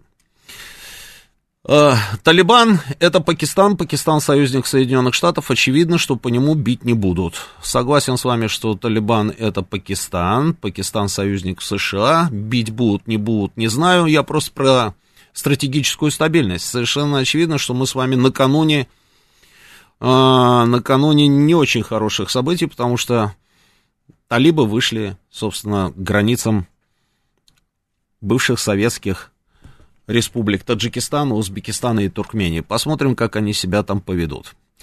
Виктор Корга привился на прошлой неделе, никаких негативных эффектов не заметил, так оно и есть. Соединенные Штаты 50% значит, сделали прививки, Израиль 70, Англия 70. Прививайтесь и не очень хорошим словом, значит, Эдмон называет тех людей, которые, видимо, до сих пор в раздумьях находятся. Хорошо. Дальше. это я уже прочитал. А вы привиты, спрашивает Валентина. А я не боюсь, потому что дважды болела. Ну не бойтесь дальше, Валентина, у вас еще все впереди. И третий раз заболеете, и четвертый. И посмотрим, надолго ли вас хватит. А, когда нарушают закон, не грех и поябедничать. А, то есть это да. Ермаков пишет, Роман Григорьевич. Я не Григорьевич, я Георгиевич, ну ничего страшного, я привел, привился в феврале, а кто кто надо мной смеялся, семь человек уже померли. Ну да, ну да. Встречаю соседа на кассе в магазине у дома. Спрашиваю, что ты без маски? А, спрашиваю, чего ты без маски? А он отвечает, а я болею. Это шутка у него такая была из разряда на таможенном посту на вопрос, везете ли что-то запрещено, люди шуткуют под наркотики и в чемодане потом их по полной досматривают. Да, Глеб, да. Не очень смешно пошутил человек. Анна нам пишет, правнуки вакцинировались в октябре, 22 июня сделали первую часть повторной вакцинации. Анна. Я думаю, что эта провокация планировалась для продления антироссийских санкций, для сдерживания России. Оптимист это, видимо, по поводу вот этого нашего, собственно, всей вот этой вот истории с английским эсминцам. Слушайте, зачем нужно было играть с огнем, когда можно было и так взять, как говорится, и там, я не знаю, продлить санкции, они же и так, так и так их продлили. У кого-то были сомнения, что они их продлят, эти санкции? Нет, конечно. Санкции это навсегда, друзья. Поэтому не надо было заниматься вот этой ерундой. Еще раз такая история, да, и все может закончиться совсем все плохо. Очень плохо. Я думаю, что они больше играть в эти игры не будут. Так, функция Роспотребнадзора, Григорий нам а, из Санкт-Петербурга пишет, надо передать Запашному. А почему Запашному? Я что-то упустил, да? Запашный там что-то такое проверяет, да? Я, наверное, упустил. Ну, наверное, может быть. Роман, на сколько процентов, значит, привелась ваша команда? Имеется в виду радио «Говорит Москва»? На сколько процентов? Сейчас я скажу. На 20 с небольшим, но до 15 июля я думаю, что будет практически 100 процентов. Да даже, наверное, не практически. Будет 100. Э, вот э, все плевать хотели на ваши маски и вакцины, вакцинируйтесь сами фашисты. Гипнодиск. Ну, вот, вот, он, вот они, эти люди. Ну, что тут говорить. Человек был дурачком, да, но об этом, наверное, знали немногие. Он сейчас он написал сообщение нам в телеграм-канал, теперь об этом знает вся аудитория радио «Говорит Москва». Давайте звонки. Добрый вечер, вы в эфире, слушаю вас, говорите. Алло, здравствуйте, здравствуйте. Роман, добрый, здравствуйте. добрый вечер. Добрый. Я вот хотела, у меня подруга работает в, это, в логистике, угу. это, в ФМ логистик. Вот у них там столько много, ну, иммигранты вот эти приезжие, угу. узбеки, таджики. И вот когда, она говорит, когда МФ, э, эти проверяющие приходят, документы их проверяют, они толпами бегут, ну, прячутся некоторое время, потом, когда да. все уходят, это, они обратно возвращаются и работают. Притом все, говорят, абсолютно без санитарных книжек, но без ничего, просто это уму, говорит, непостижимо. Мы, говорит, так боимся от них заразиться. Мне а, ну, бы... Вот эти да. люди, которые там работают, это кто? Таджики, узбеки. Ну, киргизов нет, она говорит, в основном таджики, узбеки. На самом деле, с ними немножко другая ситуация, с трудовыми мигрантами, потому что только с 1 июля будет открыта вакцинация. Стоить да она нет, будет... они половина, она говорит, они половина угу. без документов вообще. А, то, что без документов вообще? Ну, это странно, да, на самом деле. Да, они бегают, бегают, они бегают. Угу. Если приезжают, это проверять его, я забыла, как называется эта, эта организация, проверяют их документы, угу. видимо, их кто-то предупреждает, и они носят... Ну, это, это было и раньше, да. Другое дело, что сейчас, в принципе, на самом деле, там никто даже и никакие документы у них, по большому счету, не проверяет, потому что если у них и просроченные какие-то там патенты, там, или еще какие-то документы, которые давали им возможность находиться на нашей территории, все это пролонгируется, да, и только после снятия ограничений в течение 90 дней а, те из них, у кого будут документы не в порядке, должны будут покинуть территорию России. Они их не покидают уже по 5, по 6 лет ну, там понятно. работают. Да, но это, это немножечко другая проблема, да. Они Меня... вообще сами боятся, они говорят, мы боимся от них. И мало того, что они без документов, все нелегалы, плюс еще угу. о том, что они, может быть, они больные. Говорят, да, ну, вот это вот значительно более опасная история. Спасибо большое. А, те люди, которые находятся здесь, у нас, внутри конечно, их нужно было всех провакцинировать. Причем я бы на самом деле принял бы решение делать э, им, собственно, прививки за счет государства, потому что это наша с вами а, зона риска, понимаете, да, ну вот у кого-то я говорю, там у кого-то сиделка там дома из э, Молдавии, у кого-то там рабочие какие-то из Таджикистана или из Узбекистана, у кого-то там ремонтные бригады там откуда-то, да, там тоже эти люди. Вот они находятся здесь, но у них иностранные паспорта, и, соответственно, и что? Ждать до 1 июля? Вот сейчас вот от, нам было заявлено, что 1 июля начнется вакцинация. Это по следам заявления президента. 1 июля будет стоить там сколько, полторы тысячи или тысячи триста рублей, неважно, за счет работодателя. Ну и опять затянется этот процесс, понимаете, какие-то работодатели скажут, да мы не хотим мы их прививать, потому что у нас нет денег. Это государство должно привить, потому что речь здесь в данной, в данной ситуации идет не об этих самых мигрантах, а о нас с вами, о гражданах России, потому что они напрямую с нами контактируют. Владимир Волошин нам пишет. Роман смешно вас слушать. Ну, посмейтесь, Владимир, посмейтесь. Рассуждайте как ребенок. По вашей логике, для обеспечения правопорядка каждому человеку можно полицейского представить. Не можете, тогда не беритесь. А ваше оголтелое стремление вакцинировать всех, не дождавшись окончания исследований вакцин, даже комментировать не хочется. Где ваша совесть и здравый ум? Вы знаете, у меня ум есть, а вот у вас его вынужден констатировать нет. А все на самом деле очень просто. Если государство принимает решение о том, что действуют определенные правила, значит, нужно следить за выполнением этих правил. Ну, например, например, в Германии вот приняли решение об ограничениях и жестко контролировали. В Испании приняли решение о том, что кто-то должен ходить в масках, кто-то еще там что-то там должен делать, и контролировали. В Бельгии сказали не выходить из домов и сидеть, собственно, вот в пределах своих вот этих кондоминиумов. И контролировали. А если, не дай бог, тебя обнаружили за пределами этого кондоминиума, полторы тысячи евро, грубо говоря, там, не помню, то ли 1500, то ли 1700, неважно, евро штраф. А если еще дальше тебя обнаружили за пределами там своего микрорайона, там вообще десятки тысяч штрафов во многих странах. Было так.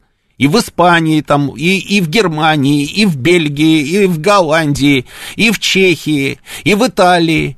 Вот только так. И я уверен, что пока человеку, любому абсолютно дубинкой не дашь по темечку, никогда в жизни никакие уговоры ни к чему не приведут. Кому нравится кому-то это или не нравится. Но, к сожалению, это так. Ну, так это, к сожалению. Вот пока дубинкой не дали, грубо говоря, кнутом, вот будут вот такие вот у нас Владимиры Волошины. Следующий звонок. Добрый вечер. Добрый вечер, Роман Георгиевич. Здравствуйте. Уважаемый, уважаемая радиостанция, говорит Москва. Роман Георгиевич, вы совершенно правы. Вот и я что хотел сказать. Я хочу повторить просто фразу очень мудрого человека, э, актера Жигарханяна, в очень умном фильме «Место встречи изменить нельзя». Когда он, помните, сидит э, ну, в этой малине и говорит Шарапову, у тебя одна задача сейчас, живым отсюда выйти. Люди не, поним, не понимают, э, согласен. Живым выйти, неудобно ему. Да неудобно, удобно тебе в ящик деревянный сыграть будет. И вот этот, 30, э, слушайте, типа 37-й год, да трижды надо 37-й год, трижды. И не только, как вы правильно говорите, дубинками есть, дать законодательное право этим самым увели, усилить максимально наряды. Без маски человек, получи пару раз, через плечо перетянули, будет нормально.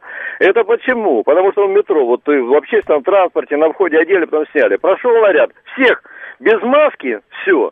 Даже с маской, э, единственная маска защищает от передачи путей, прерывания путей правильно? Даже, даже вакцинированный человек может быть носителем вируса, поэтому только маски. Без маски человек должен быть объявлен вне закона. Все. Э, свобода другого человека э, заканчивается, когда начинается свобода соседа как сказала та же Матвиенко. У вас очень хорошая была передача сегодня в 3 часа дня.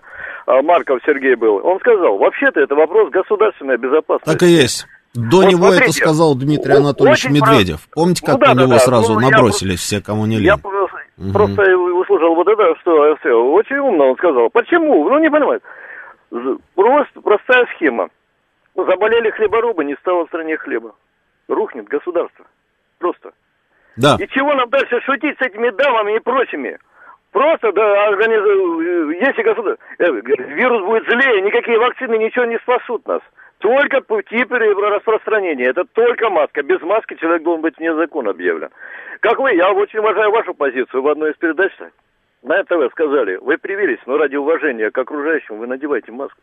Вот это. А хамье должно получать по своему хамью. Совершенно Понимаете? верно. Спасибо. Спасибо. Спасибо. А, я согласен. Я вам больше скажу, я бы вообще никого не уговаривал делать там какую-то прививку или еще что-то. Ну вот просто вот от слова совсем не уговаривал бы. Почему?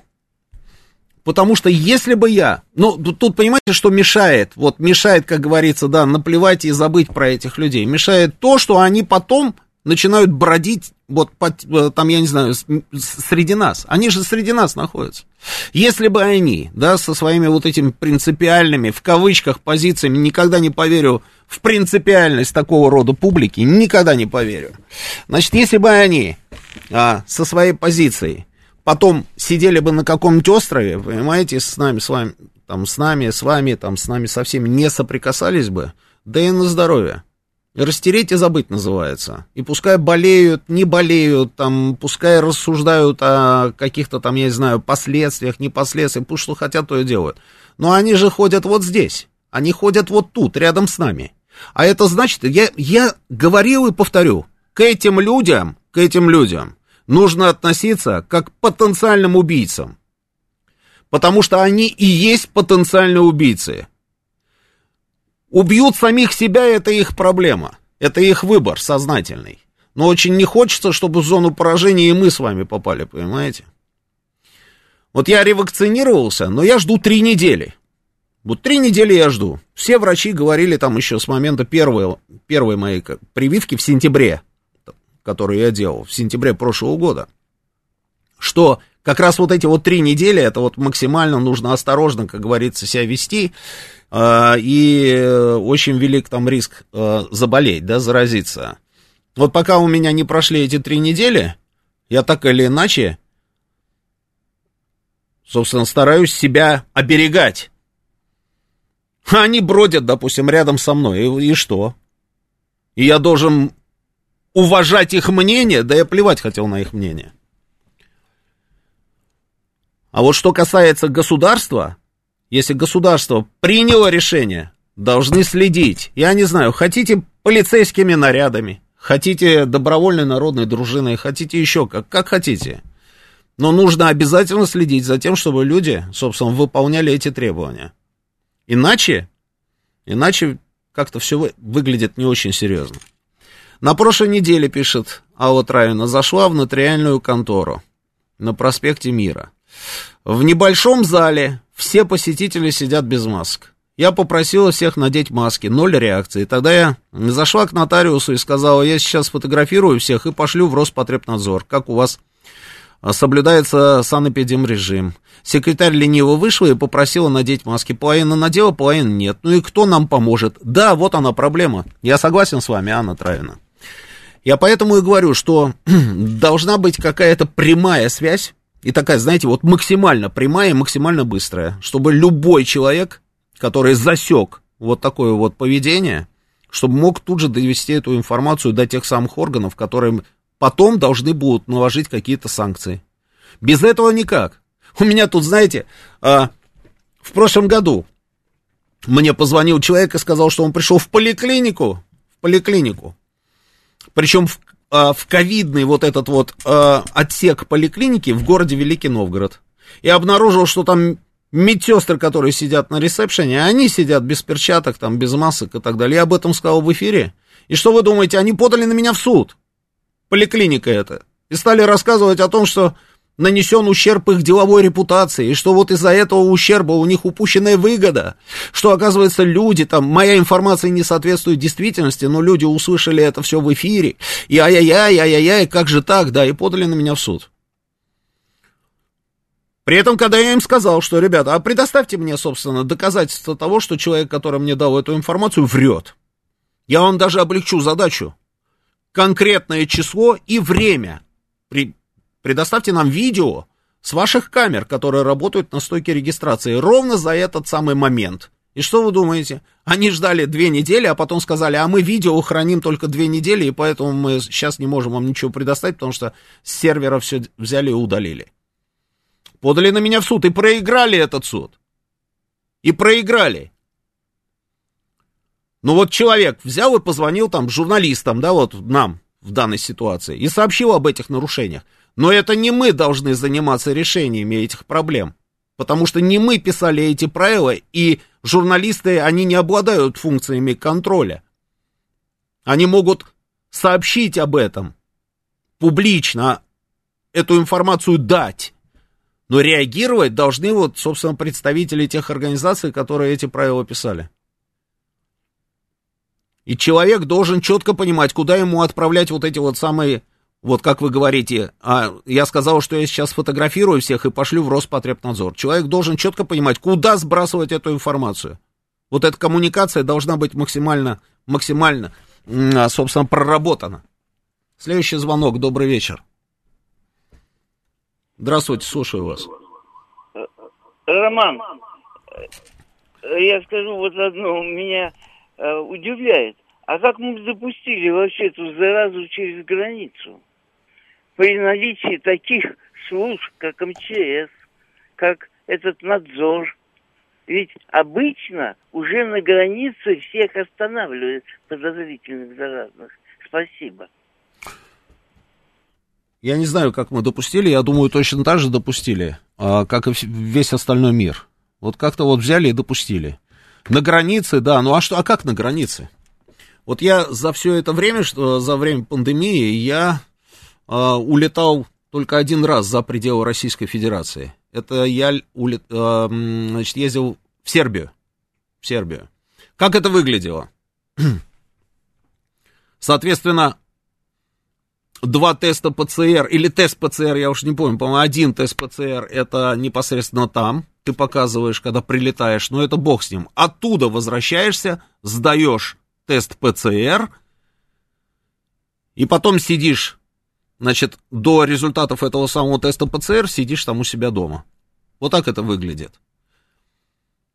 Как-то по-другому должно, наверное, наверное. Должно быть как-то по-другому, потому что, ну, это я, допустим, сидел такой весь из себя дисциплинированный дома и ждал, пока придут там результаты ПЦР, хотя я был уверен, что у меня ничего быть не может, потому что я вакцинированный. Но, тем не менее, вот я сидел и ждал. Вот пришел результат отрицательный, все нормально, да, и я вышел в люди, а, в мир вернулся. Но есть же люди, которые совершенно по-другому себя ведут. Да не надо даже из-за границы, чтобы они прилетали. Они даже из из дома, из, собственно, убегали, вы помните, зараженные коронавирусом люди, вместо того, чтобы сидеть дома на изоляции, они бродили, а когда их останавливали, они начинали качать права. Когда их там вот отслеживали, задерживали и так далее, они права качали и рассказывали нам вот эти вот бесконечные, значит, сказки по поводу Конституции и всего остального. Это вот, вот набор такой, понимаете? Вот что не возьмешь, там шлагбаум во двор там поставить, да, жильцы собрались и говорят, давайте поставим шлагбаум. Обязательно найдутся люди, которые будут тебе рассказывать о том, что по Конституции нельзя ставить шлагбаум, понимаете? Моду взяли просто, надо, не надо, все время, значит, про Конституцию нам рассказывают. Так. наверное, Запашному, что-то я все-таки не пойму. А, а вы уверены, что Гудошников привьется? А Гудошников уже привился, он в эфире рассказывал даже о том, как это было. Я вот вам сообщаю, 6789. А, так, Роман, почему, если все так э, серьезно, открывают Турцию? Ведь нас всего 140 миллионов. С уважением, Михаил. Хороший вопрос, Михаил. Хороший вопрос. Я не знаю, почему открывают Турцию приняли решение открыть Турцию. Вы помните, вначале приняли решение ее закрыть, причем аргумент был железобетонный, там в Турции в районе 60 тысяч заболевших в сутки было, в тот момент, когда принималось решение о закрытии, собственно, авиасообщения.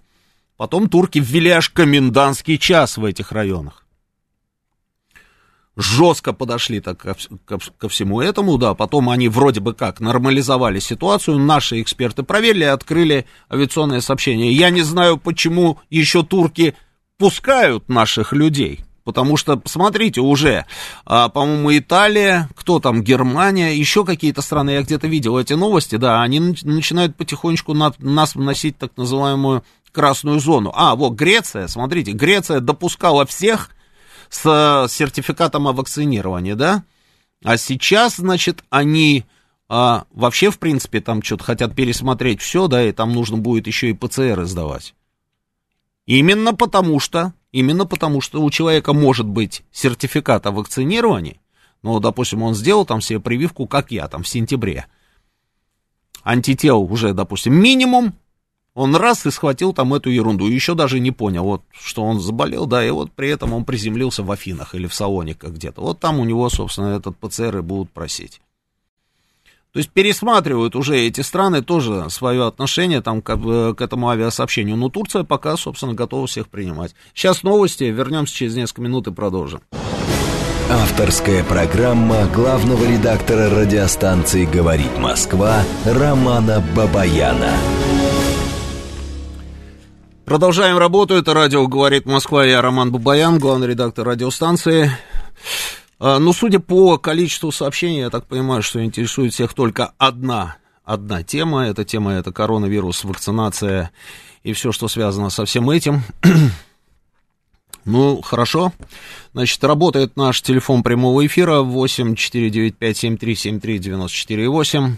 Телефон для смс-ок плюс 7 925 4 восьмерки 94 8. Телеграм-канал «Говорит МСК-бот». И, конечно же, конечно же, трансляция на Ютьюбе.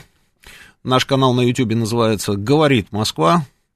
Заходите и, собственно, смотрите, да, присылайте тоже свои сообщения, хотя на самом деле я вот как-то этот чат и не смотрел сегодня, потому что просто я не успеваю, у меня всего два глаза, к сожалению, да, а может и к счастью, не знаю. СМ пишет мне в телеграм-канале, ой, Роман, как жалко видеть полное отсутствие логики в ваших, ваших речах и постоянное противоречие вашим же словам недельной давности. О как! Да, очень интересно. Смелое заявление, смелое. СМ, а позвоните мне по телефону и расскажите, в чем противоречие, что я говорил неделю назад и что я говорю, а, ну и сравним с тем, что я говорю сегодня. Я с удовольствием вас послушаю. Где оно, это самое противоречие? Задача СМИ – максимальная агитация населения на прививку. В соцсетях ситуация обратная. Кому верить? Евген, как вы думаете, кому верить? Ну, сами подумайте. Вы обратили внимание, что очень часто по соцсетям, вот если мы про соцсети, да, идут мнения каких-то странных товарищей. Или же вот пересылают друг другу там всяческие там а, сообщения, знаете, а, исследования, это называется, сейчас, сейчас, сейчас, вот мне перед эфиром как раз знакомая моя прислала, сейчас я вам скажу, как это выглядит, сейчас, момент, значит,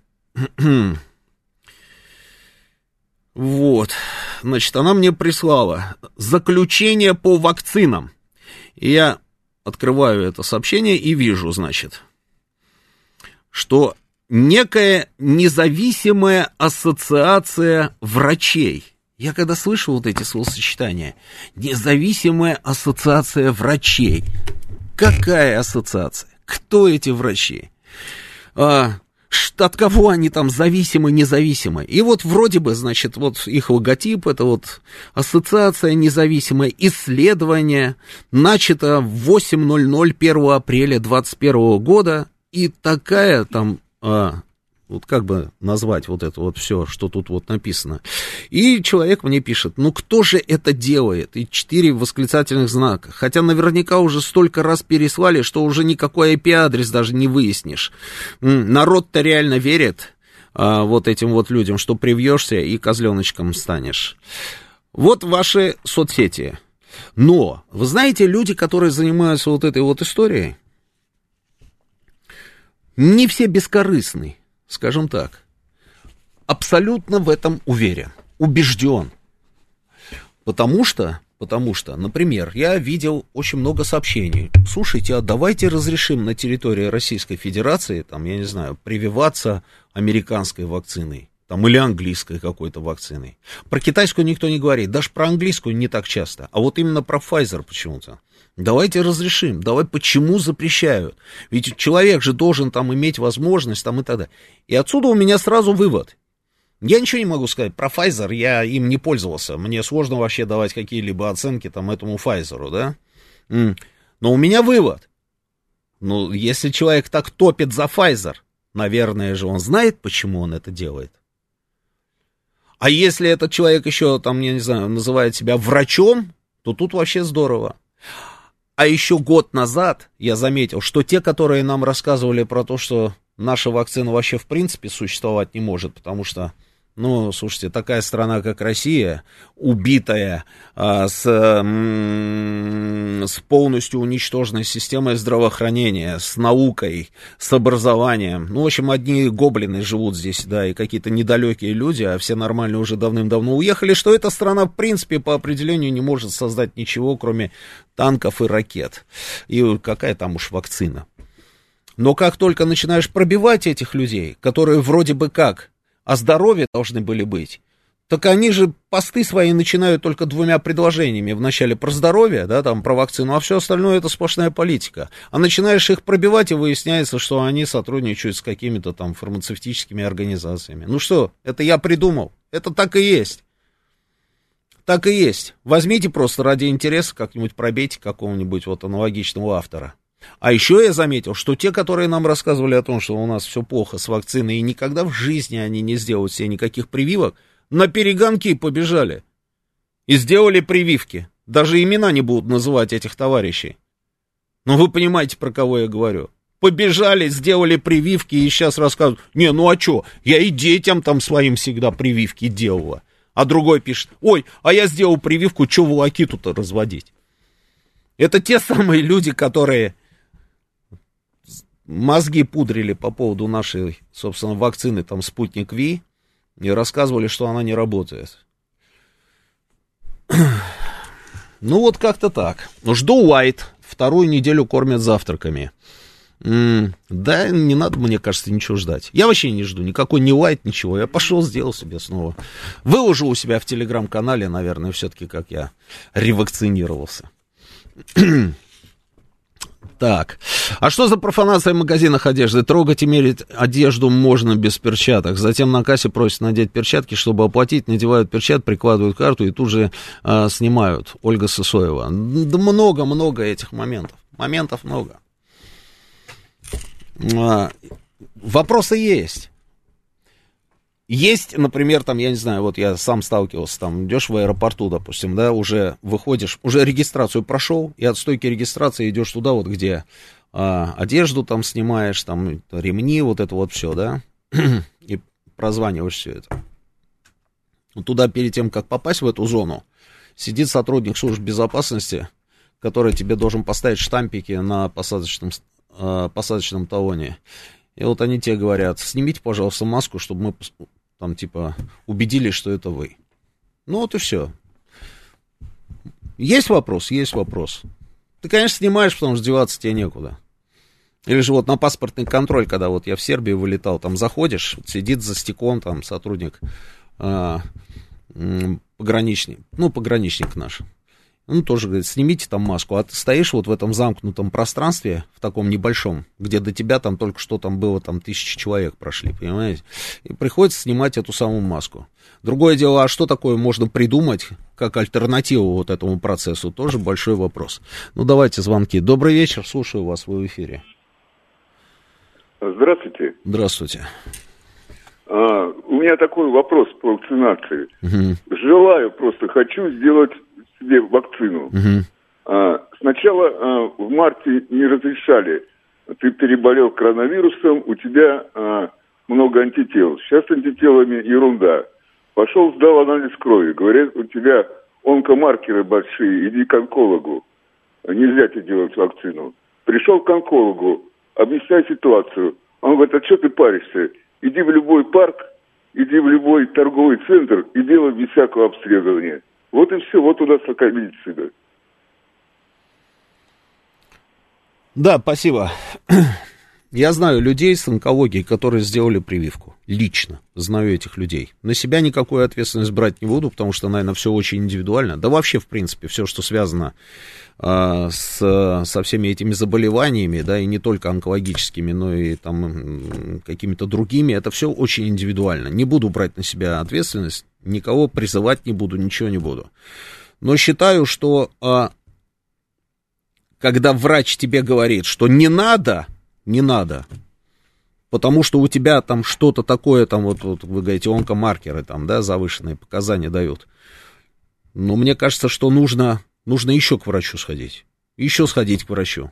Другое альтернативное, значит, вот это вот врачебное заключение должно быть. Потому что понятно, что у тебя есть болезнь, да, с которой ты живешь, но ты можешь заболеть еще одной болезнью и уже не выжить уж точно сразу. Вот здесь вот как-то, наверное, я не знаю, тоже нужно наводить порядок, потому что я слышал много таких случаев, да, и очень многие люди рассказывают, что они идут к врачам, те говорят, вот у тебя сейчас там анализ крови какой-то такой, да, да, подожди еще недельку, там, две, там, у тебя завышенные показания, там, чего-то, да, там, подожди недельку-две. Ну, за эту недельку-две человек может заболеть коронавирусом и умереть, не дай бог. Вот здесь тоже должно быть какое-то такое, знаете, единое, единый алгоритм действий для людей, потому что люди теряются и не знают, как себя вести. Здесь я с вами согласен. Следующий звонок, добрый вечер. Добрый вечер. Здравствуйте. У вас была предыдущая рубрика, где в гостях был проректор и вот женщина-адвокат. Да. И ну, у вас сейчас как, как продолжение темы, да, они в конце передачи затронули, там был вопрос о доверии да, государству, к власти. Если позволите, у меня есть два коротеньких момента э, касательно mm-hmm. доверия. Я согласен, что пандемия всех это уже достала и прививаться надо, но mm-hmm. Задаваясь вопросом, почему народ не очень хочет этого делать, ну вот э, ничего не придумываю, да, я вот очевидец. Mm-hmm. У меня жена перед беременностью проходила обследование. Вот она сказала, ну, наш не сил. Это ненормально. Что, что, что еще раз э, не раз? Вес стал набирать очень сильно перед да, беременностью. Да, да, да. Забеременела, там вообще по экспоненте пошло. Один врач, второй, третий, угу. находит, так к ней все. Вы чего приперлись -то? Я говорю, ну подожди, давай я с тобой схожу. Угу. Отношение абсолютно другое. Абсолютно. Они стали вспоминать, чему их в институте учили. Мы достучались до эндокринолога, 30 минут прием шел. Я говорю, мужчин, мы к вам пришли как специалисты. Почему вы мне задаете вопрос, чем мы к вам пришли? Посмотрите анализы, послушайте жалобы, осмотрите пациента, в конце концов. И потом все заработало. Мы нашли причину, он назначил нужный препарат, и все сработало. Вот только так. А второй момент, если позволите, я не буду говорить ни фамилии, ни имен, но общался с человеком, э, начальник отдела кадров одной крупной коммерческой медицинской сети. Угу. Э, и у нас, как у обычных граждан, возникает вопрос. А что с врачами сейчас происходит? Что с медициной? Как? Нам было отвечено, что единственные специалисты еще остались, немножко остались среди ОМС, а в ДМС вообще их нет. Я говорю, ну подожди, а как же, вот, вот заболел, да, у тебя есть платный медицинский полис, э, ты обращаешься там по списку в поликлинике в какие-то платные, да? Он говорит, да, тебя по семи кругам адом прогонят от одного специалиста к другому, к третьему. Ты либо сам выздоровеешь, либо дождутся, пока вылезет такая конкретная болячка, которую они знают, как лечить. А до того момента тебя никто лечить не будет. Это к вопросу о доверии к медицине. Спасибо. Да, спасибо. Врачи бывают разные. Вам попались вот такие вот врачи. Наверное, кому-то из наших слушателей попадались, наоборот, другие врачи. Наверняка были врачи, которые помогали, спасали. Э, ну, вы хотите, чтобы все врачи были идеальные. Ну, кто-то, может, там берет мзду за то, что приезжает по вызову, а кто-то отказывается. Кто-то действительно э, врач по, как говорится, по призванию и от Бога, а кто-то просто играет в эту игру, понимаете, называет себя врачом. Ну, по-разному бывает, да, по-разному. Добрый вечер, вы в эфире, слушаю вас. Добрый вечер, Роман, Сергей Алексеевич. Да, Сергей Алексеевич. Вот несколько времени назад э, обсуждали простой вопрос. Объявлено, что наличие антител не является причиной для отказа от прививки. Это правильно. Но объявлено там или на уровне главного санитарного врача, или Минздрава, или оперативного штаба. А вот возникает вопрос, а почему последовала рекомендация делать прививку только через 6 месяцев, кто имеет антитела? А почему не через 2, не через 3? Ну, Сергей Алексеевич, рассказываю. Хотите, расскажу? Да. Слушайте меня внимательно. Значит, что касается антител. Антитела бывают у тех, которые переболели, да. и антитела бывают у тех, которые сделали прививку. Правильно? Согласились мы здесь с вами? Согласились. Да, да, да. да. Значит, я уже об этом говорил в самом начале программы, повторю. Вначале говорили, что люди, у которых есть антитела в результате того, что они переболели, не надо им сейчас делать прививку. Почему говорили так? Потому что все прекрасно понимали, что у нас просто не хватает этой самой вакцины. Ее только начали производить. Именно из-за этого не начинался процесс вакцинации. Вначале это у нас называлось масштабной, а сейчас некоторые называют обязательной. Что касается антител, которые появляются у человека в результате прививки. И откуда вот эти самые 6 месяцев? На сегодняшний день мы с вами имеем уже достаточно большое количество людей, которые сделали прививку. И на основании вот этих данных было произведено исследование, ну просто мы уже выборку достаточно большую с вами имеем, и мы четко понимаем, что если изначально нам говорили, ну вот лично мне говорили, что прививка меня будет защищать на протяжении двух лет, около двух лет я могу чувствовать себя в безопасности, то по факту выясняется, что она два года не держится. Антитела расходуются и вот эта выборка позволяет говорить, что прививка тебя защищает на протяжении 6 месяцев железобетона, дальше антитела просто исчезают. И поэтому надо пойти и сделать себе снова, собственно, эту прививку. Вот и все. Все очень просто. Вот у меня с октября по июнь. Вот сколько прошло? Первый укол в сентябре, второй в октябре. Сколько прошло времени? Давайте посчитаем. Если от сентября, то там, от первого укола считать, там пошли. Октябрь, ноябрь, декабрь, январь, февраль, март, апрель, май, июнь, девятый месяц. Если с октября, то восьмой. Вот 8 месяцев антител практически не осталось. Они есть, но их очень мало, то есть они не защищают меня, я не могу себя чувствовать в безопасности, поэтому я принимаю решение иду снова, собственно, делаю себе прививку. Все, все просто. Ну, то есть человек, который переболел, например, переболел, он имеет какие-то там антитела. И вот высчитали лабораторно, там, исследованиями, что надо подождать 6 месяцев ему, и тогда делать прививку смело. А отдельные врачи говорят, да нет, достаточно трех месяцев. Сергей Это вот врач два дня значит, назад говорил. Значит, 6 месяцев после болезни. Вот все эти заявления, значит, я вам еще раз говорю, что сейчас, сейчас все абсолютно говорят одно и то же, начиная от Гинзбурга, заканчивая Собянином. И говорят одну простую вещь, что мы столкнулись с новым штаммом коронавируса, значительно более опасным и заразным, чем предыдущий уханьский, как они его называют. Да, да, да. Они не знают точно, Сергей Алексеевич, никто этого не знает. В мире никто этого не знает. Не то, что у нас там только, да, а вот в мире никто не знает, какое количество антител у тебя должно быть, чтобы ты оказался в зоне безопасности, чтобы ты был защищен от этой заразы. Поэтому говорят, что чем больше у тебя антител, тем лучше у тебя максимальное количество антител в результате болезни, да, вот сейчас, сегодня, допустим, вот ты выздоровел, да, с да. сегодняшнего дня, у тебя максимальное количество антител, то есть они еще не падают, не расходуются. Если ты делаешь себе прививку вот на этом, сам, на этом этапе, то плюс к этим антителам максимальным, которые у тебя в результате болезни, прибавляются еще антитела, которые тебе, собственно, дает прививка. И тогда у тебя их совсем много. И ты можешь чувствовать себя в безопасности уже от этого штамма. Раньше говорили, что не надо там вакцинироваться, да, подожди, когда у тебя упадут там антитела, которые у тебя образовались в результате болезни. И было понятно почему, потому что даже если человек захотел бы сделать прививку, у него не было этой возможности. У нас вакцин не было. Вы помните, мы все переносили, переносили сроки этой вакцинации. Ну, я помню, я и вы помню. наверняка это помните. Потому что не было вакцины. Она, собственно, была открыта. Но для начала, собственно, массовой вакцинации Таких возможностей не было. Сейчас проблем нет.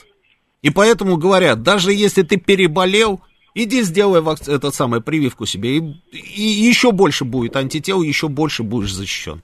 Вот и все, Сергей Алексеевич.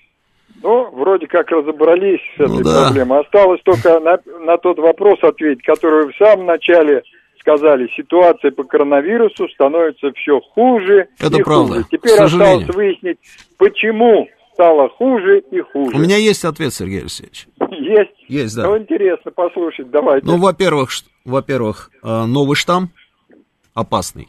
Так. Да, более агрессивный, скажем так.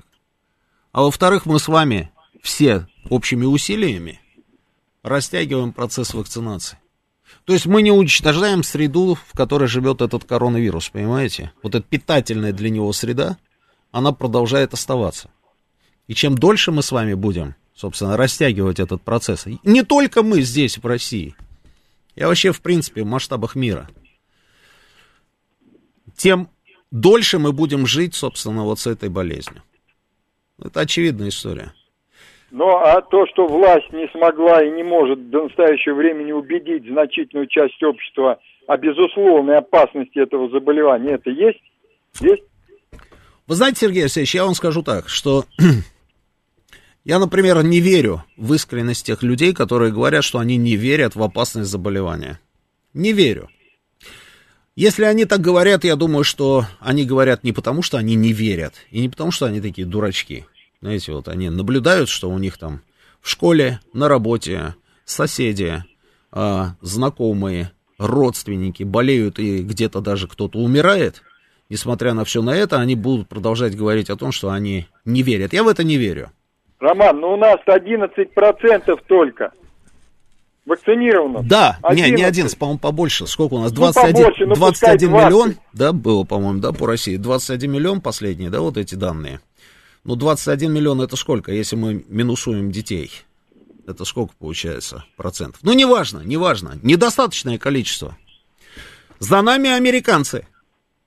Хотя, казалось, да. там, собственно, ур... Э, с темпом вакцинации значительно лучше, чем у нас. Но там такая же история. Там такое же количество, достаточно большое количество. На втором месте они после нас по количеству, по числу тех людей, которые будут рассказывать о том, что они во что-то там не верят. В Германии спасибо, тоже, Роман. да. В Германии, по-моему, на третьей позиции или на четвертой. Сергей Алексеевич, спасибо, там другие звонки. Спасибо да. вам, спасибо. спасибо. Спасибо. Следующий звонок. Да, слушаю вас, говорите, пожалуйста. Алло. Да, слушаю вас. Александр, Москва. Да, Александр. Вы знаете, вот сталкиваясь э, с нашей медициной, да, лично, угу. и вот слушая вашу передачу, прихожу к выводу о том, что вот на сегодняшний день просто банально отсутствуют э, протоколы лечения тех или иных болезней, которые страховые компании должны жестко отслеживать. Ну, как, например, это в Соединенных Штатах. Нет, нет такого, чтобы один два разных врача по одной и той же там моей вот конкретно ноге дали два противоположных диагноза и не, не, не, два стоп, противоположных стоп, стоп. Давайте сразу, да, давайте нет. Ну давайте сразу, как говорится. А, что касается ноги, что касается ноги, а, протоколы есть. Что касается коронавируса, нет лекарства от коронавируса. Какие ну, протоколы протокол обследования и назначения лечений, он же должен быть четко... Хотите, я вам расскажу, если вы не слышали. Я не слышал. Можете взять ПЦР-тест, но сдать ПЦР-тест. Но при этом надо четко понимать, что ПЦР это что такое? Это мазки из носогодки там, да? Угу. Они могут показать, могут не показать. От чего это зависит? Сутки где-то. Ну, где-то приблизительно сутки, да, там еще можно зацепить этот самый вирус, он потому что еще не опустился вниз, да. Поэтому вот этот ПЦР-тест может его выявить. А через три дня ты его уже можешь не получить, при этом ты уже болеешь. Ты можешь сдать КТ. Нет, сделать КТ себе. КТ покажет степень поражения легких. И еще ну. год назад врачи говорили, что если есть пневмония, то считается, что это коронавирус. И никакая необычная пневмония. КТ показывает, пожалуйста. Если у тебя там одно поражение легких, принимается решение, что ты дома. Если у тебя более обширное поражение легких, соответственно, ты попадаешь в госпиталь, в больницу. Какой протокол должен быть? Лекарства ну. нет, вакцина есть. Ну, я, к сожалению, про свою ногу, понимаете, я прохожу Понимаю. двум разным хирургам и получаю два, ну, совершенно противоположных курса лечения моей ноги. И у меня просто сумасшествие в голове. Говорю, да, ну, я понимаю.